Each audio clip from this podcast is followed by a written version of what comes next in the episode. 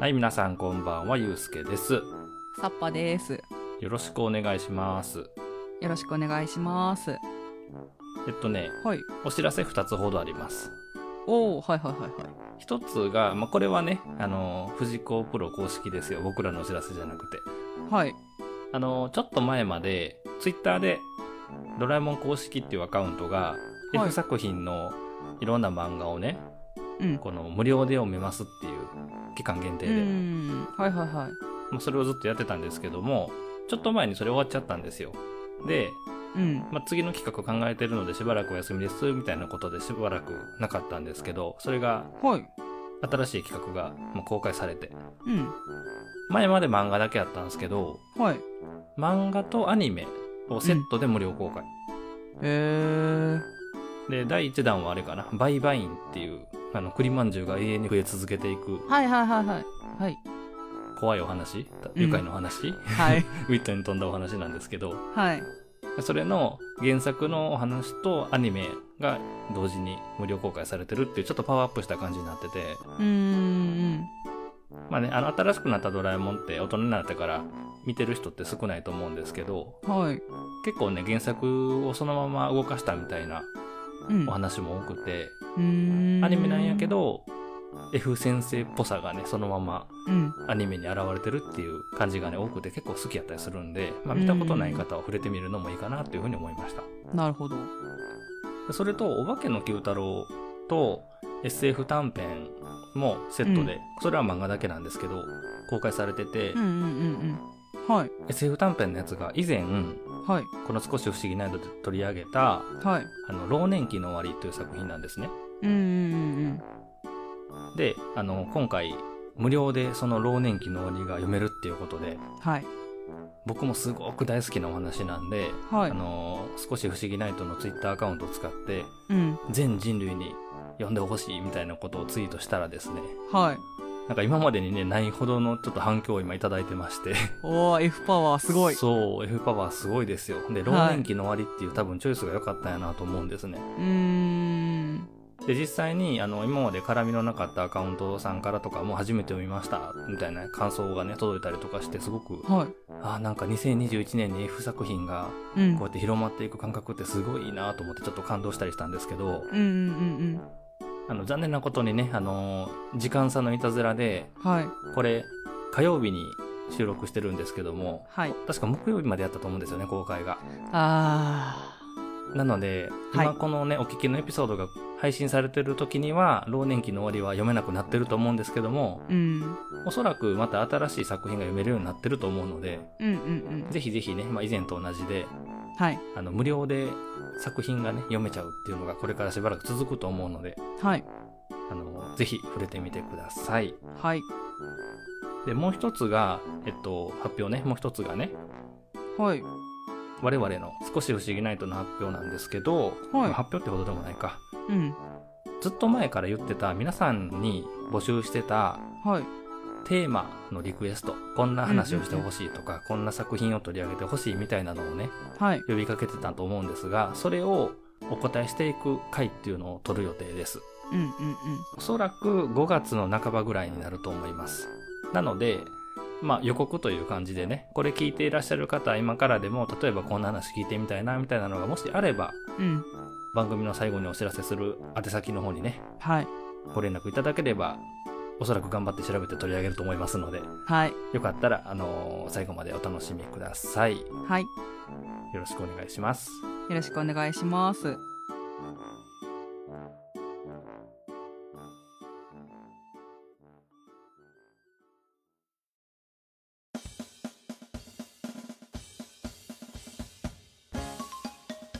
少し不思議ないとこの番組では藤子 F 不二雄先生の少し不思議な物語について楽しくおしゃべりします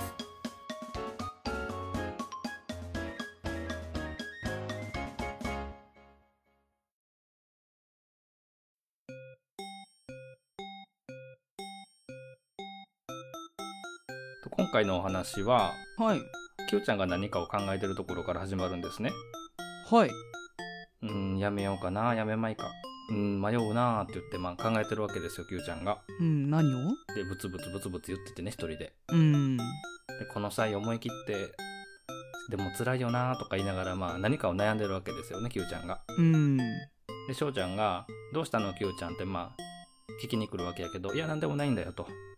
僕一人で考えなきゃいけない問題だからほっといてって、まあ言うわけですね。えー、はい。で、またその後、ああ、どうしたらいいかな、みたいなことでブツブツ言ってると。うーん。まあ、ほっとけって言われたから、まあ、翔ちゃんも気にせずに、はい。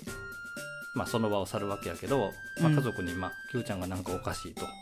うーん。まあ、相談したら、まあ、お兄ちゃんがね、まあ、キューちゃんの考えることなんて、きっと、はい。あの、ご飯のことでしょう、みたいなこと言ったら、まあ、それもそっか、みたい な、まあ、ことを言われるとね。はい。うん。で、またキューちゃんの方に、あの、カメラというか、うん。コマが戻って、うん。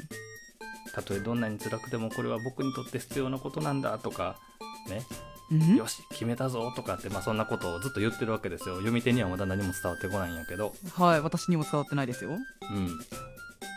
うんで Q ちゃんはここで宣言しますあ後のことをちゃんときちんとしないといけないよねって言いながら、はい。こう何か決意を固めた顔でこう歩いていくわけですけどもはい。ちょっとちょっと Q ちゃんってママが止めるんやけど止まらずに、そのままあの廊下を掃除してるバケツをポーンって蹴飛ばして歩いていくわけですよ。水浸しになってねその辺りが。はい。でもキューちゃん気づかずになんか真剣な顔しながら歩いていくとうん「。どうしたのかしらキューちゃん」って言って、はい。あの上の空なんですよねママの言ってることがはいはいはいはでまずキューちゃんは街に出てい。はい。 「おーいゴジラくん」って言ってゴジラのとこに行くんですようん。確か君に30円貸してたよねは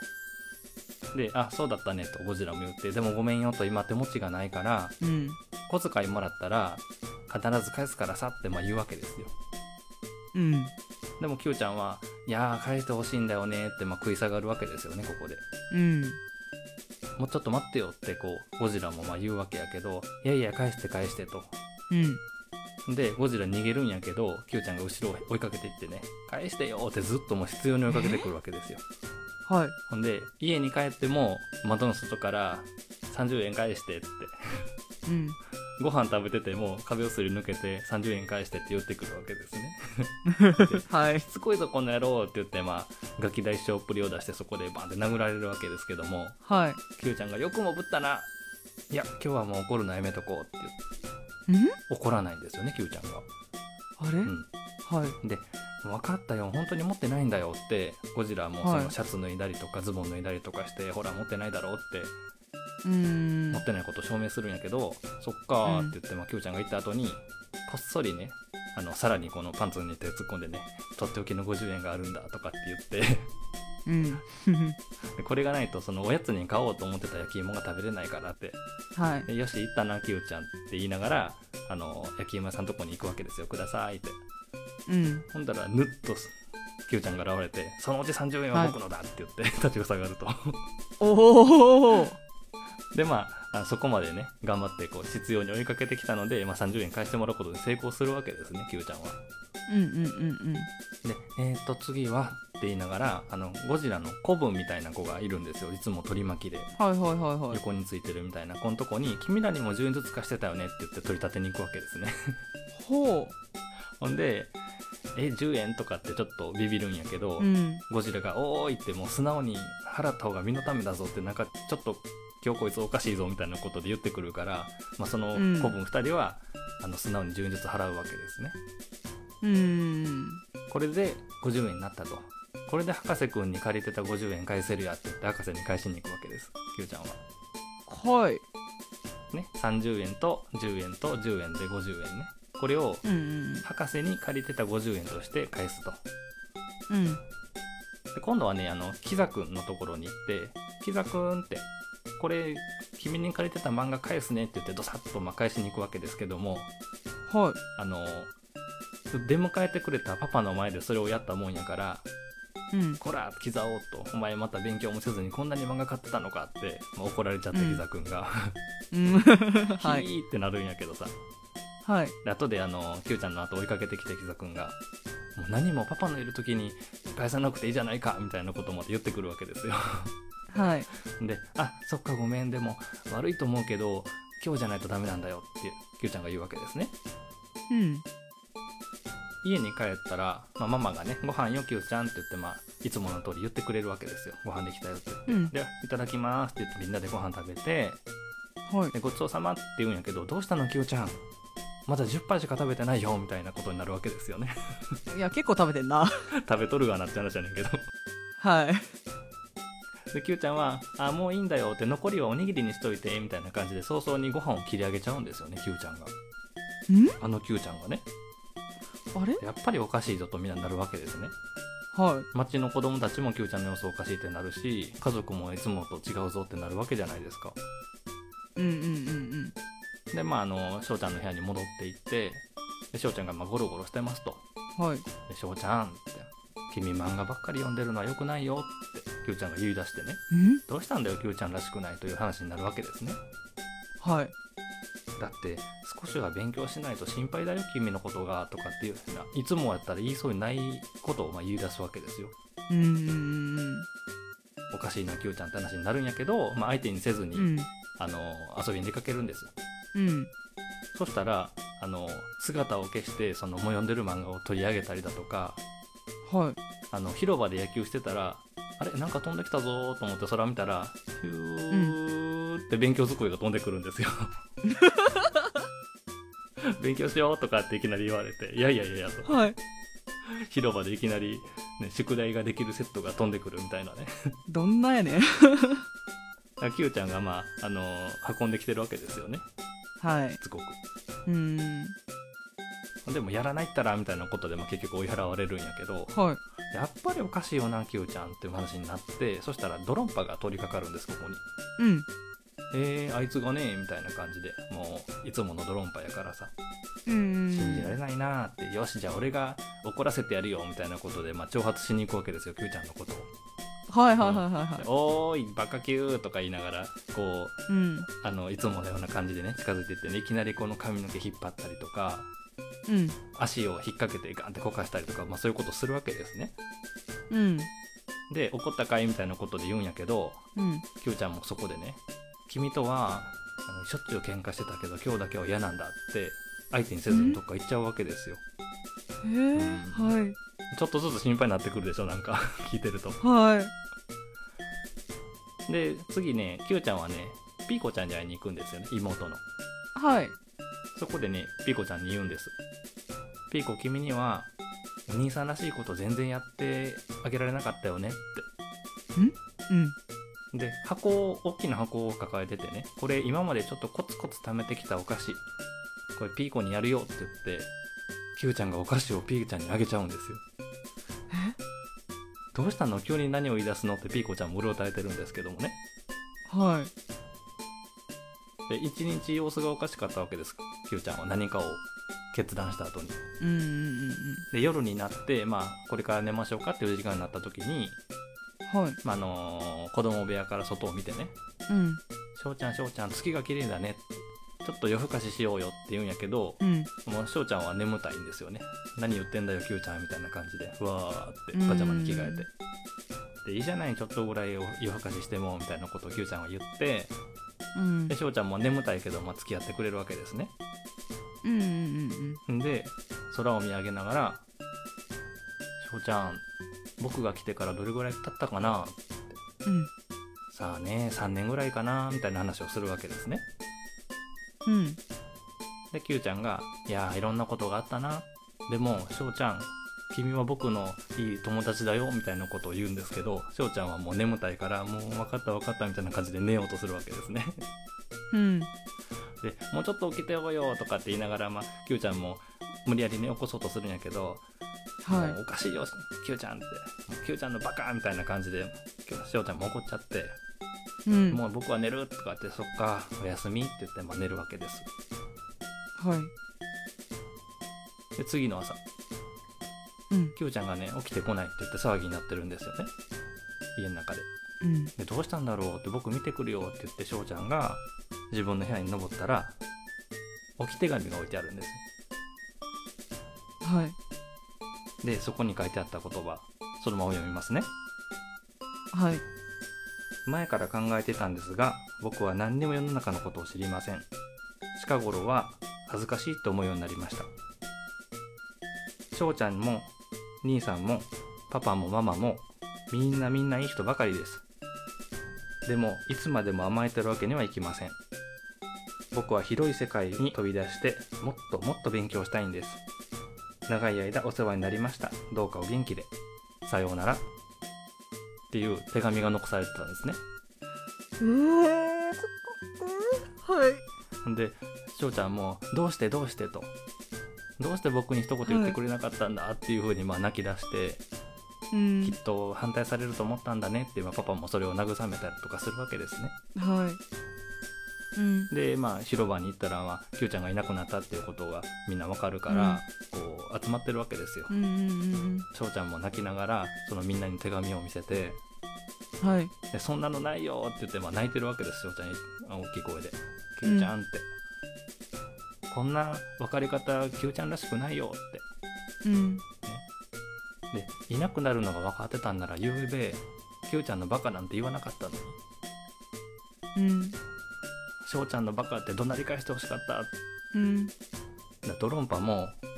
僕だっていなくなるって分かってたら蹴飛ばしたりしなかったよってうん急にいなくなるなんてひどいよって言ってあのドロンパがはい泣きわめいてるんですもん示談だ踏んでうんうんでキューちゃんがいなくなったでも戻ってこないっていうのはさ置き手紙が置いてあるから分かってるわけじゃないですかはいうんでキューちゃんってまあみんなでまあ寂しがってるとうん振り向いたらキューちゃんがいたんですねんあれキューちゃんって出て行くのやめたのかいって言ってでもあの、ね、背中にはその風呂敷みたいなのを背負ってるんですよねよく見る家出スタイルみたいな感じではいでいや出て行くのはやめてないよってキューちゃんが言ってうんじゃあなんで帰ってきたのって聞いたらさ出発してから昨日のことを思い出したらだんだんだんだん腹が立ってきてって言って怒ってるわけですねキューちゃんがうんで、よーしって言って、翔ちゃんのバカってまあ言いに来るわけです。 はいほんで、ドロンバのことをガーン蹴飛ばして、これで愛子だって仕返しして、うんピーコ、お前に渡したお菓子半分もらうぞって言って半分もらっていくわけですよね。 で、あー、すっきりしたって言った後に、じゃあ、みんな、僕は行くから、また遊びに来るからね、元気でねって、はいさようなら、キヨちゃんってみんなで見送るっていうのが、お化けの Q 太郎の最終回。ああそう。えっとね、1964年にはい連載が始まって、このお話が書かれたのが1966年ね。うんえっと、よ1964から66やから、まあ3年間かな。うん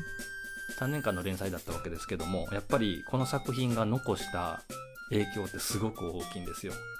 はい初めの方にもご紹介したように、はいもうボロボロの状態から始まったスタジオ、あの、ボロと揶揄されるスタジオゼロがね、うんまあ、アニメ部門を救済するために、まあ、引き受けた「お化けの Q 太郎」ですけどもそれがすごいヒットしたと。はいね、でそれまでは結構、あの作品もねシリアスなものとかも多かった藤子不二雄の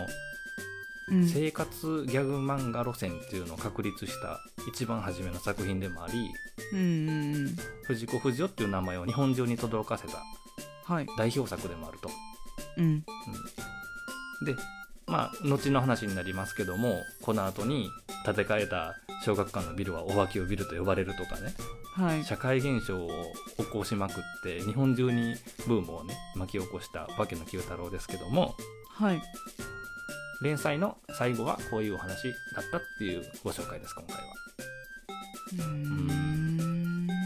たったね3年っちゃ3年なんですよ「お化けの Q 太郎」ってうんうんう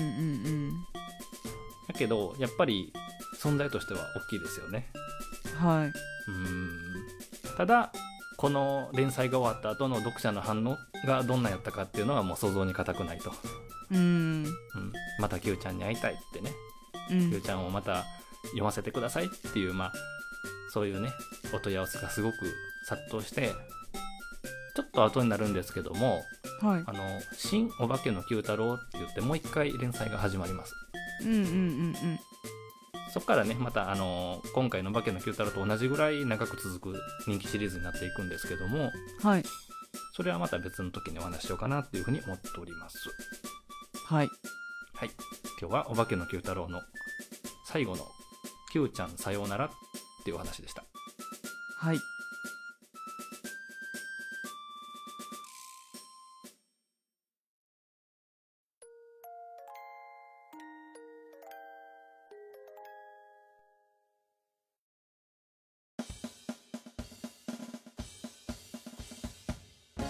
今回は「お化けの九太郎」の最終回はいお届けいたしましたけどもはい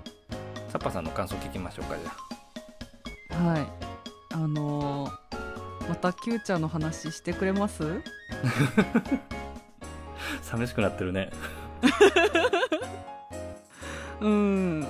こうまあこれがこの話をしたってことはキューちゃんの回はとりあえず今回で終わりなんだなってなんとなく思ってるんですけどそうですね「お化けの九太郎」うん何回かに分けて「お化け湯」シリーズをやってきましたけども今回が、まあ、ラスはいトっていうことになりますね、うんうん